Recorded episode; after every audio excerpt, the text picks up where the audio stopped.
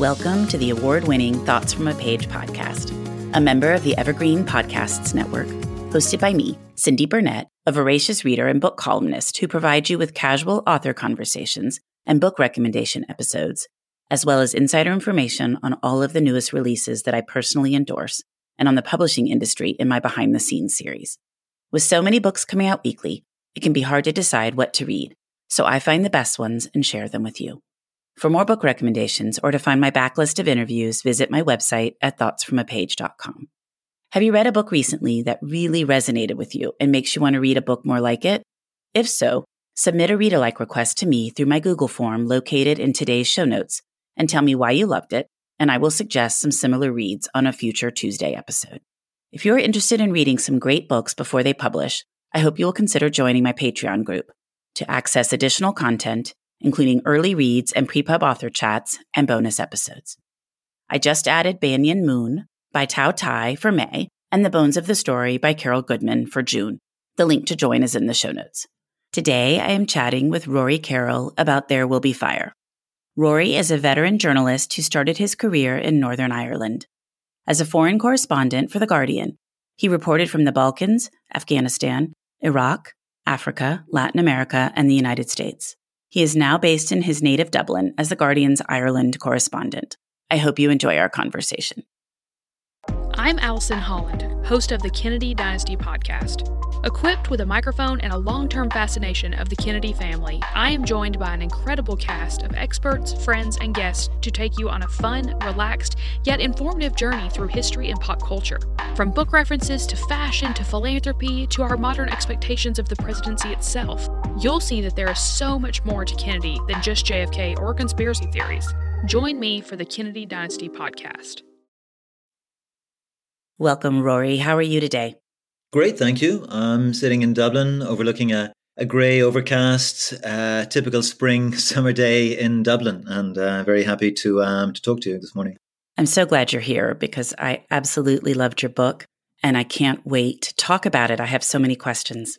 Great. Well, thank you. I'm very happy to talk about it, and delighted really that that it caught your attention, and um, and I hope U.S. readers will uh, will will follow your lead. I think they will. Well, before we dive in, would you just give me a quick synopsis of There Will Be Fire, please? It's the story of the most audacious plot by the Irish Republican Army in the entirety of the Troubles, the, the name that we gave to the conflict that raged in Northern Ireland from 1969 and ended with the Good Friday Agreement of 1998. Halfway during that conflict, when you know the IRA were attempting to end British rule in Northern Ireland, the conflict had reached a, a stalemate. The IRA, a kind of a guerrilla army or terrorists, if you will, had failed to push the British military into the sea. But the British military had failed to defeat or quell the IRA. So we'd reached this kind of bloody stalemate of sporadic shootings and bombings. And the IRA took this highly secret and highly unusual step to target Margaret Thatcher. And they had two reasons for this. One was to, st- to change the strategic calculus of the conflict, because by, by wiping out not just Margaret Thatcher, but hopefully they intended to take out her government, I mean, a lot of her ministers, that that could then shake up the conflict and perhaps pave a united Ireland. The second reason they went after her was revenge. Margaret Thatcher in 1981 had allowed or was in office when 10 Irish Republican prisoners starved themselves to death in the Maze prison just outside Belfast. And they blamed her for that. The Irish Republicans, they she became in Irish demonology a, a figure on a par with Oliver Cromwell, a kind of genocidal British invader from the, the 17th century. So they had these two compelling reasons to to stalk Thatcher and they spent years doing so. They sent scouts out to surveil British Conservative Party conferences, and they invested a lot of time and effort in this effort to assassinate her. So this, the book tells a story of how they did it, how they came so astonishingly close. I mean, so close to, to killing the most kind of iconic woman of the 20th century in many ways. And then it switches after that to almost a police procedural. It's like true crime where we see the British police and a handful of detectives who led the hunt to identify and to catch the bombers. Well, I did feel like it was incredibly compelling. One of the things that I really liked in the early stages of the book was that you really build up to why they got to where they did. Because for me, that's a little bit of a difficulty still trying to understand all of the history. And I feel like the troubles are in literary books more right now. I've read a variety of stories, but they always drop you in the middle of it. And then I have to go and Google all these things to try to figure out exactly why they got to where they were. But you started at the beginning and quickly move us through it, but in a very logical, concise explanation as to the early history, which I so appreciated. Oh, well, thanks for saying that because that storytelling wise was a big challenge because, you know, I really wanted to, to, to certainly to not take the reader's attention for granted and that you really need to earn people's time and keep those pages turning.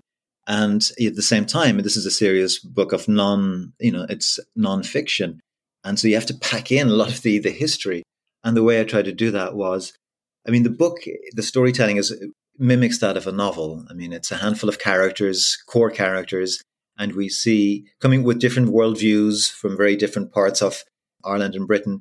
And we see how they collide and intersect over the course of several years. And, and this plot, which of course is, you know, climaxes in a detonation before turning to the manhunt. And in by following those characters, you can kind of pack in a lot of the, this, the history of Ireland and Britain, which really goes back almost a millennia. And so I didn't want to be giving you know readers like have them trudge through the Norman invasion of, of Ireland in ten you know the eleventh century. And so you have to kind of fettle that in in a way that leaves things clear so people know what's happening and why things mattered, but without feeling like you know it's kind of stodgy, like wolfing down two kilos of broccoli or reading a history textbook. Or reading a history textbook, yeah. Well, how did you decide to write about the Brighton bombing? It cropped up in my day job, which is I'm the Ireland correspondent for The Guardian. So, in a day to day basis, I'm writing articles or investigating stories for my newspaper.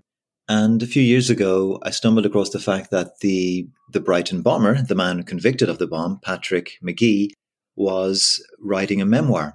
And my ears pricked up. I thought, well, that sounds like a story. And so I asked him for an interview and I read his memoir.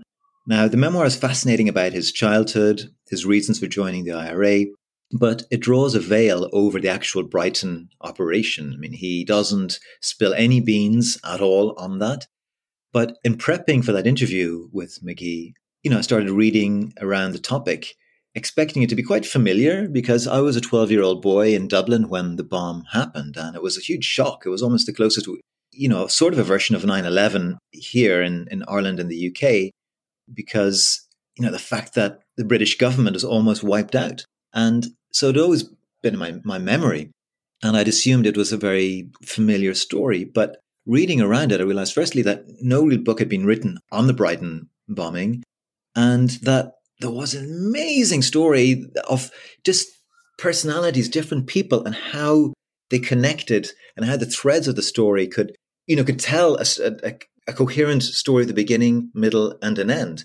And that's when I started to think, well, hang on, no article can do justice to this. Not a, you know, not even a long magazine style piece. This really, you know, the more research I did, the more I realized it has to be a book.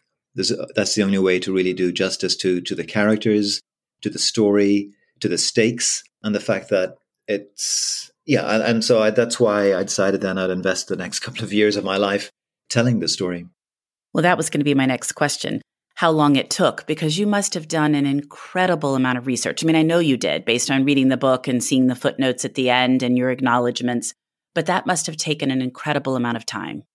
Yes, except I'd kind of to fast forward it because you know I have I took six months of uh, leave from the Guardian to to focus on the book. By then, I'd already done a lot of the research um, because the fact I'm in the right place. You know, I'm in Dublin. I travel up to Belfast quite regularly, and you know, I was able to visit Brighton. I checked into the Grand Hotel, which was the site of the bombing, which has since been rebuilt, and it's a beautiful, uh, still Victorian style eight story kind of wedding cake of a hotel, but beautiful rooms. And there, I, I, one of the police officers, David Tad, who has a crucial role in the story, I invited him down for lunch, you know, to do some research. I also found one of the IRA commanders that had sent Magee over to England for um, bombing missions. And he turned out to be this prematurely aged man in, in a kind of a Dublin slum. And to my surprise, he really wanted to talk, just talk, talk, talk about what happened. He's proud of his role in, in the IRA campaign and he wants recognition for it. And so, you know, the research was was fascinating, and I just really enjoyed diving into different worlds of you know the police, uh, of the IRA, and also Thatcher. I mean, the people around her. I mean, I interviewed some of her top officials. The man who was in her hotel suite with her uh, that three o'clock in the morning when the when the bomb went off. I mean, he had very vivid recollections of, of what that was like. So, you know, the timing for this was was in some ways perfect because enough time had passed that people were willing to talk about it. You know, things that would not have said maybe 10 or 20 years ago. They now feel secure in actually telling it. And crucially, they're still alive. You know, um, it's still, you know, recent enough that the players are still around. So that's what made the, you know, the stars align in a, in a reporting sense. Well, so many of those conversations must have been absolutely fascinating. And it is kind of wild to think that this guy in the IRA is proud of what he did and is wanting to tell his story and wanting recognition. Yes, it's, I mean, so many different takeaways from this. I mean, Patrick Magee himself, in contrast, is a much different character. He's a very, very thoughtful, quiet spoken guy. I mean, he was, this is maybe giving the, the plot away somewhat, but he was eventually captured and spent years in prison. During that time, he, stu- he studied, he obtained a PhD, and he came out and he, and he wrote a kind of an academic book and he has expressed since then regret for the, the suffering that, that he, he inflicted, but without really expressing remorse or regret for the IRA campaign. So he has a kind of a, a Hamlet like doubts about what he did, but still defending what he did. So, you know, the, you know, the, there's a moral, uh, very profoundly gray moral areas there to, to be explored in the book. Well, and they view it as a war so I'm sure they don't feel like that parts of it were a mistake because they, you know, the, the IRA and those supporters and the people participating felt like that they were on the right side and they were trying to win. So, I mean, I guess to them, yes, they're not going to regret some of those things.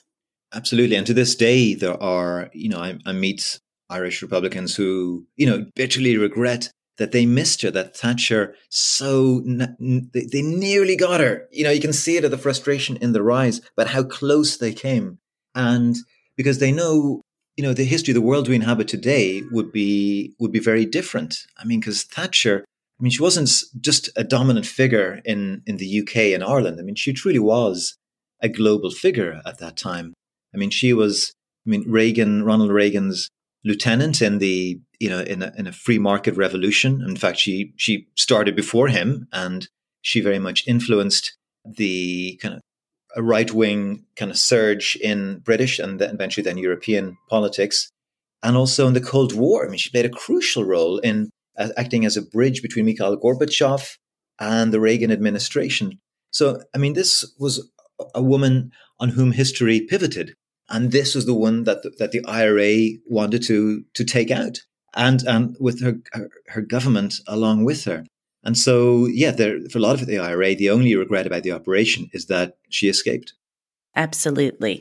The part that's always really hard for me to understand in this conflict is the religious aspects of it, because living in the US, the Catholic versus Protestant, to me, those religions are so similar. They have the basic same beliefs the idea that you can only go to a bakery that's Protestant or a dry cleaners that's Protestant, or that a city would be divided in communities based on those two religions is so foreign to me. Yes, it's I mean, the religion was more like a political, cultural signifier. So there was, there was nothing really theological about the, the conflict. It wasn't that, oh, Protestants don't believe Mary was a virgin and so on. It was, it was more that in the north of Ireland, Protestants tend to have a British identity and would rather be ruled, you know, under a British, under the Union Jack, whereas Catholics tend to have an Irish identity and would rather be ruled under a tricolour. And so, you know, religion was just more like a shorthand way of, of, of tribal identification. Now, fortunately, now nowadays that has I mean, Ireland, north and south, has become much, much more secular. And so religion, you know, the churches are mostly empty on, on, on Sundays. So, you know, religion has become in itself far less important, but it does to this day remain as a real signifier in Northern Ireland between, you know, whether you're pro kind of staying within the union with the United Kingdom, like basically staying British, or if you're Catholic, then the likelihood is you might prefer, you know, being uniting with the rest of Ireland. And I think that's something that you really hammered home well in your book because sometimes I think that the conflict between the two religions is what gets brought over here and people view it that way versus understanding that it really doesn't have to do with religion as you were just describing, but instead has to do with how everything came about, which again was why it was very helpful that you laid all of that out at the beginning. Yes, and also there's so many contradictions. I mean, for example, the fact that they the IRA during this plot they teamed up with Whitey Bulger of all people and the Boston mob, and to show that the IRA were you know they're very pragmatic, um, you could say mercenary in terms of just trying to get money, arms, weapons, help from anyone and any source, including Muammar Gaddafi, the Libyan dictator. And so you know, their, their, their main ideology or, or, or, religion, if you like, was winning. That's what mattered to them. And, you know, setting aside the religious side, it's, you know, one point it's once the bomb happened, the story turns into a version of cops and robbers, except in this case, it's cops and terrorists or cops and paramilitaries. And it's almost like a true crime police procedural. And we're then, you know, a lot of the, the perspective shifts towards the police, um, who were then hunting the bombers and tasked with it, trying to identify them. And then we enter the world of this of 1980s policing, pre-digital world, and so all of these threads. So the you know the religious conflict, the fact that the roots of the conflict in, in Northern Ireland will go back not a, just a century, go back a millennia to the 11th century. You know, but then at the same time we're seeing the aftermath of the Brighton bombing through the eyes of say the fingerprint police or the surveillance uh, detectives who are tasked with shadowing IRA members and so forth. So, I mean, the, the, the, the book tries to kind of thread all this in a hopefully kind of fluid, lean way, you know, because, I, you know, I really wanted to not want, not get bogged down, mired, you know, in, in, in too much detail. I mean, just enough for the reader to understand, you know, the stakes and the, the history, but at the same time to want to know what happens next and to care about these characters. I mean, for instance, Jack Reese, this provincial detective in Sussex, which is the county surrounding Brighton, who ended up be- being the lead policeman on this. He was the one who had to lead the investigation. There was no British equivalent of the FBI. It was actually, you know, the equivalent of, say, a, a cop in Portland, Oregon, detective there who was leading the biggest manhunt for somebody who tried to take out the, the government. And he was a, a detective was on the eve of retirement when the bomb happened. And he has kind of, this is, this is one last case it's like something out of a, you know, out of a movie, really. And yet it was, it's true. And so, you know, I would hope that the readers would, you know, they see things through his eyes and why it mattered to him. Likewise, you're seeing things through the eyes of the fugitive, of Patrick Magee, who's now on the run, who is actually plotting a new campaign. Um, and he's planning to return to Britain to launch an, an, another fresh IRA campaign in England. So the stakes were really high, and what I really wanted was the readers to to see things through the eyes of these characters and to empathize and you know to some extent even sympathize with with some of the characters. And one thing I'd be fascinated to see is how people react to to different characters. I mean, do they sympathize with with Magee, with the with the you know with the bomber at some points, or or not? I mean, I'd, I'd be fascinated to see that. Well, one of the things I felt as I was reading the entire time was how balanced your portrayal was, that you really did get into each character's head and portray them as they were viewing it. Was that hard to do? Yes, because it's quite a conceit, you know, to try to enter someone else's head. And the only way really to do that is, of course, well, you know, read as much about them as you can, speak to them if possible, if they're still around, if they're still alive, and speak to their friends and, and colleagues who, who knew them best. And you know, I mean, I have my own moral judgment and, and prejudices and biases like like anybody else. But in this book, I really did try to be fair uh, to everybody so that the reader would understand why people did what they did, even when you know they're doing committing some you know atrocities, but that you would still kind of see well why they're doing this. I mean, they're, they're, there's no real monsters uh, in, in this story. There are monstrous things that happened, and yet it's human beings. Many of them, in many ways, very ordinary, and yet they're they're they're caught up in a set of extraordinary circumstances. And I just wanted everybody, the, the, the key characters, to come across as as as rounded human beings, Thatcher included, um, because it's too easy to see her as just this kind of Olympian, aloof iron lady slash ice maiden. You know, she had to be a flesh and blood woman as well. And for example, so the fact that she, after the attack, I mean, although she gave a, a bravura performance of defiance just hours after the bomb, and but privately, in fact, she was very much affected, and the fact that she then took to take, having a little torch in her handbag, which she because she's afraid of the lights ever going out again, and and or wanting to, for doors to stay open. This was, of course, a function of her having almost been entombed in a hotel that collapsed around her. So, you know, I really wanted the reader whether you know you hate Thatcher, love Thatcher, or don't really have much opinions about her, but you see her as as as as, as a woman, as a mother, as well as a, as, a, as an iconic figure, and, and you see how the bomb affected her. Well, and how close she came to being hit by the debris from the bomb. I mean, you talk about it in your book. If things had been any different and her timing had been off by just a little bit, she could have died. Yes, I mean, she at about 2:45 a.m. Of course, as a workaholic, she was still working um, th- through the night with her officials, and then around 2:45 a.m., she went and used the bathroom, and then she's a few minutes later, she's sitting in an armchair going through other documents with an official when the bomb detonated. And the, the hotel shudders and shakes, and this huge Victorian chimney stack crumples and starts smashing through. That's five tons of Victorian masonry starts smashing through the hotel like a, a homicidal elevator shaft, just wiping out one room after another, kind of thundering down towards the basement.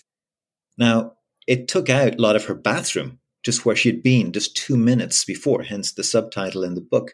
So she might have died had she still been in the bathroom. And even sitting in the armchair, she might have died because concrete and wood and timber and human beings also caught up in the vortex that was thundering down could have come crashed directly through the ceiling on top of her.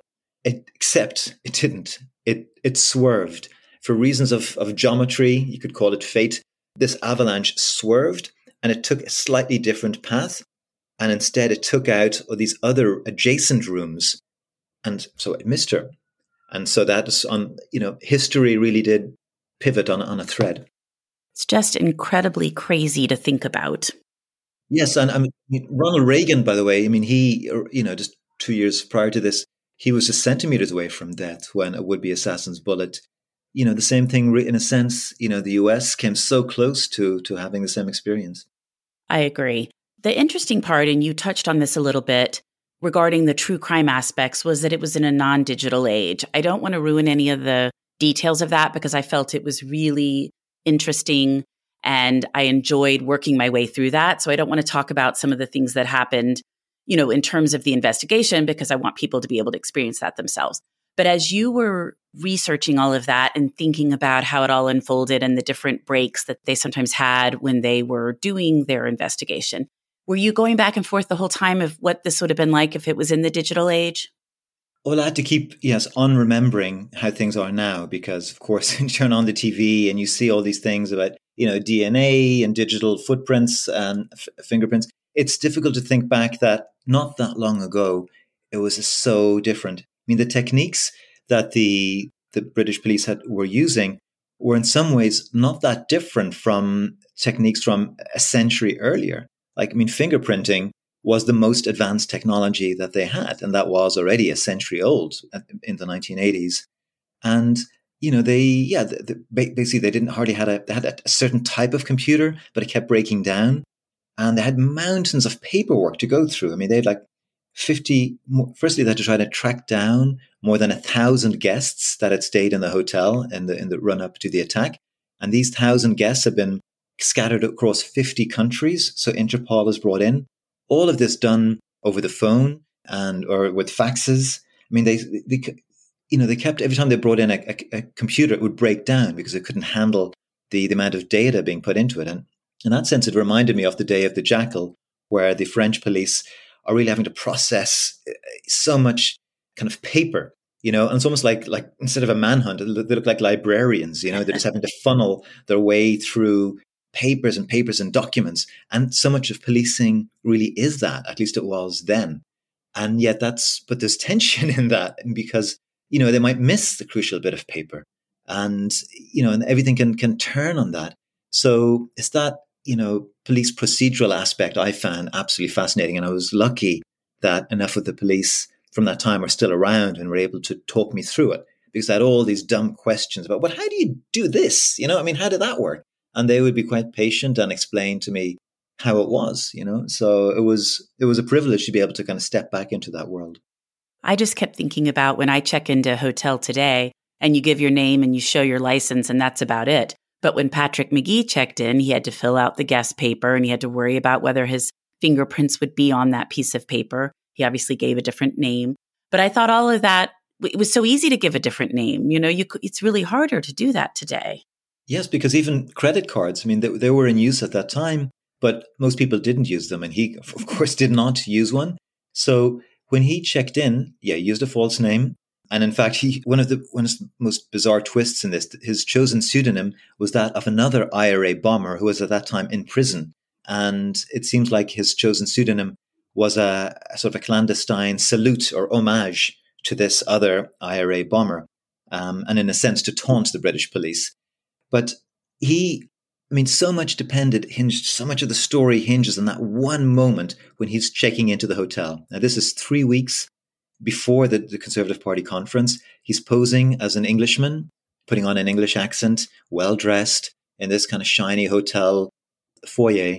And they hand him the slip of paper and he takes a pen and he needs to write down his fictions, you know, false name and so on, and try to do this all without touching the piece of paper and without the, the receptionist thinking there's anything odd going on. And yeah, again, without spoiling the plot, that that is a crucial moment on which really on on, on so much uh, hinges. And I found that part and following that thread absolutely fascinating. I found following it as you had written it absolutely fascinating as well. It just makes you think about today versus then and all of it. I mean, our digital footprint everywhere we go, I would assume it would be much more difficult to do something like that today. Plus, I'm sure, I think you touch on this, that the security has stepped up so much more for these officials today than it was then. Yes, and that's one of the ways in which the Brighton bombing certainly changed Britain and and Ireland and other countries, and that security protocols were, were stepped up because there was a kind of a before Brighton and after Brighton um, for uh, for the UK. It was, in a sense, a kind of a 9/11 moment for them in terms of how security was viewed, and there was an end of of innocence, really. But also, there's a parallel with what, in, in a sense, of what didn't happen. There was no 9/11 style George Bush led backlash, no huge kind of crackdown on the IRA. Margaret Thatcher, despite being a very polarizing and, and, and strong personality, she did not overreact to her to her immense credit. There was a very restrained British response. I mean, instead of unleashing the security hounds to go hunting down, shooting, killing uh, IRA suspects wherever they could find them, no, they there was a very uh, sense of like we're going to do this. Let the police do their job, and they held back. Now, we think from our time and our era now, when we saw what happened after 9 11, if you can imagine even just something like this happening today, a prime minister of any country almost being, uh, almost the entire government being wiped out, I mean, the response would be so different. And because our expectations on our, our, our world is so different now. And so it was really quite instructive to, to look back and see how things were not that long ago. I think that's a very valid point. But as I was reading what you had written about that, I was also wondering the history between Great Britain and Ireland is so different than the history between the US and you know Osama bin Laden and the conflicts. You know, they're they're not historically as long and as big. And I wondered if some of that played in as well. Yes, because Ireland and England have had a, a tortured relationship for almost a millennia. And I mean, Thatcher always struggled to to understand Ireland. I mean, she was quite diligent. I mean, she read lots of books, she listened to people, and yet she could never really quite get her, her head around why the Irish were so kind of stubborn and, and why they, you know, they, they there was the Irish so, had such resentment against against the English, and that, you know, in a sense, was why she took a. I mean, one of the multiple ironies here is that you know, just a year after the Brighton bombing attack, she she signed a landmark treaty with the Irish government. This was the Anglo Irish Agreement in 1985, which paved, it turned out, the Good Friday Agreement of 1998, which brought peace to Northern Ireland, a peace that we enjoy to this day. And I mean, that in itself is ironic because then the, that Good Friday Agreement, as one of the conditions of that, were all paramilitary slash terrorist prisoners were to be released from prison, including Patrick Magee, the man who came so close to killing her. So she inadvertently paved the release of her, her would be assassin. And Irish British history is so tangled and, and so f- filled with these, you know, the law of unintended consequence that it's, yeah, I mean, it, it, it's strange. I could go on. There are additional uh, ironies. I mean, maybe one final one is that Margaret Thatcher, she fueled this strain in the British Conservative Party of, of hostility towards the European project, European integration, which culminated in, in the, the vote uh, to leave the European Union in 2016, long after Thatcher died 10 years ago. And that in itself has destabilized Northern Ireland and could actually accelerate a united Ireland. So it could turn out that Margaret Thatcher has done more for the cause of united Ireland than the IRA ever did. For me, getting my, my head around that is, is head spinning. Well, and it's truly ironic. But I guess I just viewed because there was this incredibly long, very personal conflict that if she had had this huge backlash like we did after 9 11 in terms of hunting down all these IRA people and executing them, that it might have been more difficult in terms of the relations between the two countries and just caused more problems instead of trying to work to resolve it. Absolutely, it would have. I mean, it, it because British overreaction has been the the story of Irish nationalism is one of some failed, you know, attempt of violence followed by a British overreaction, which then is grist to the mill of Irish nationalism. I mean, our you know founding re- rebellion of 1916 was was that Thatcher did not fall into that trap. I mean, she I think knew enough by then that you know such a a crackdown would have been counterproductive, and also it wasn't in her nature. I mean, she by I mean she had won a war, the Falklands Malvinas conflict. She'd won two elections, and she'd made a reputation as the Iron Lady but she was also a, a lawyer by training um, and surprisingly kind of cautious in a lot of her actions. And I think she felt that, you know, you had to do things by the book.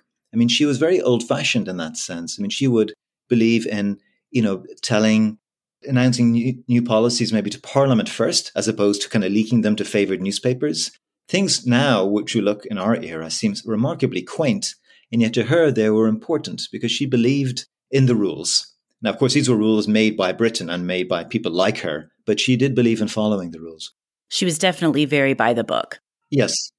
I always love to talk about covers, and I think your cover is stunning. I just, the second I saw it, I just loved it. Did you have a say in it at all? Yes, the no, I, I love it too. Actually, I'm relieved to say that the the publishers were kind enough. I mean, they they sent uh, a few iterations, um, which we kind of debated, and then this one, uh, I think was maybe the fourth, the third or fourth one. And we loved it. I loved it.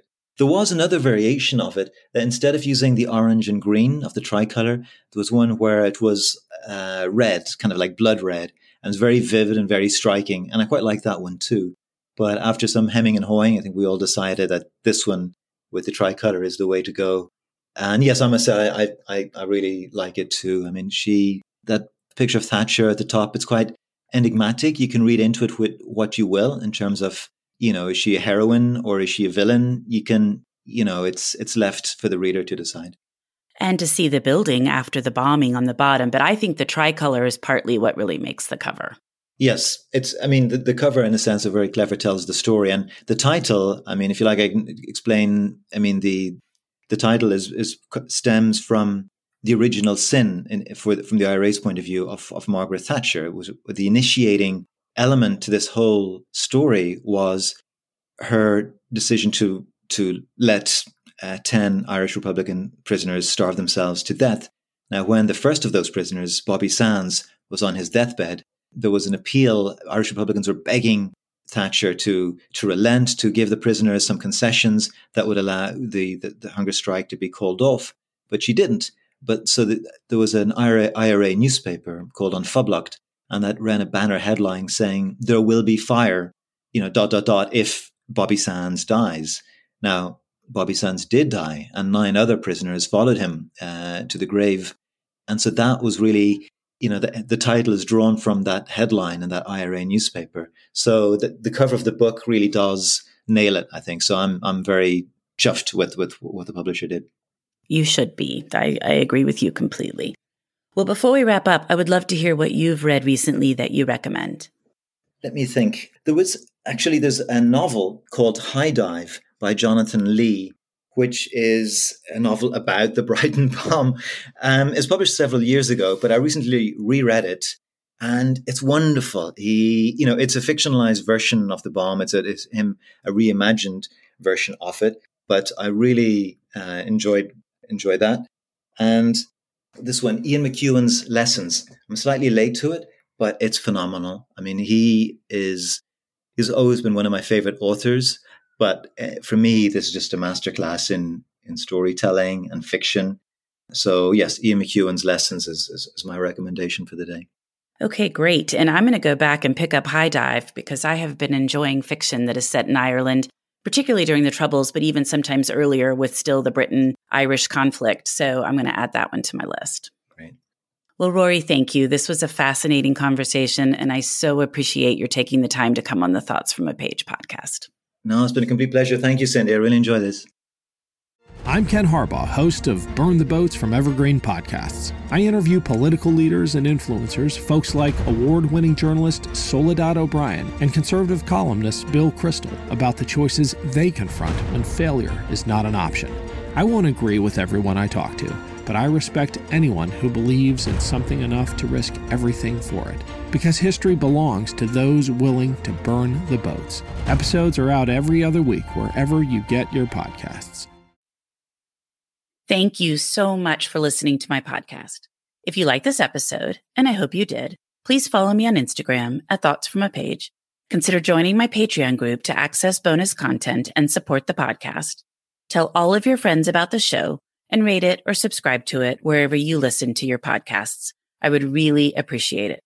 The book discussed in this episode can be purchased at my bookshop storefront, and the link is in the show notes. I hope you'll tune in next time.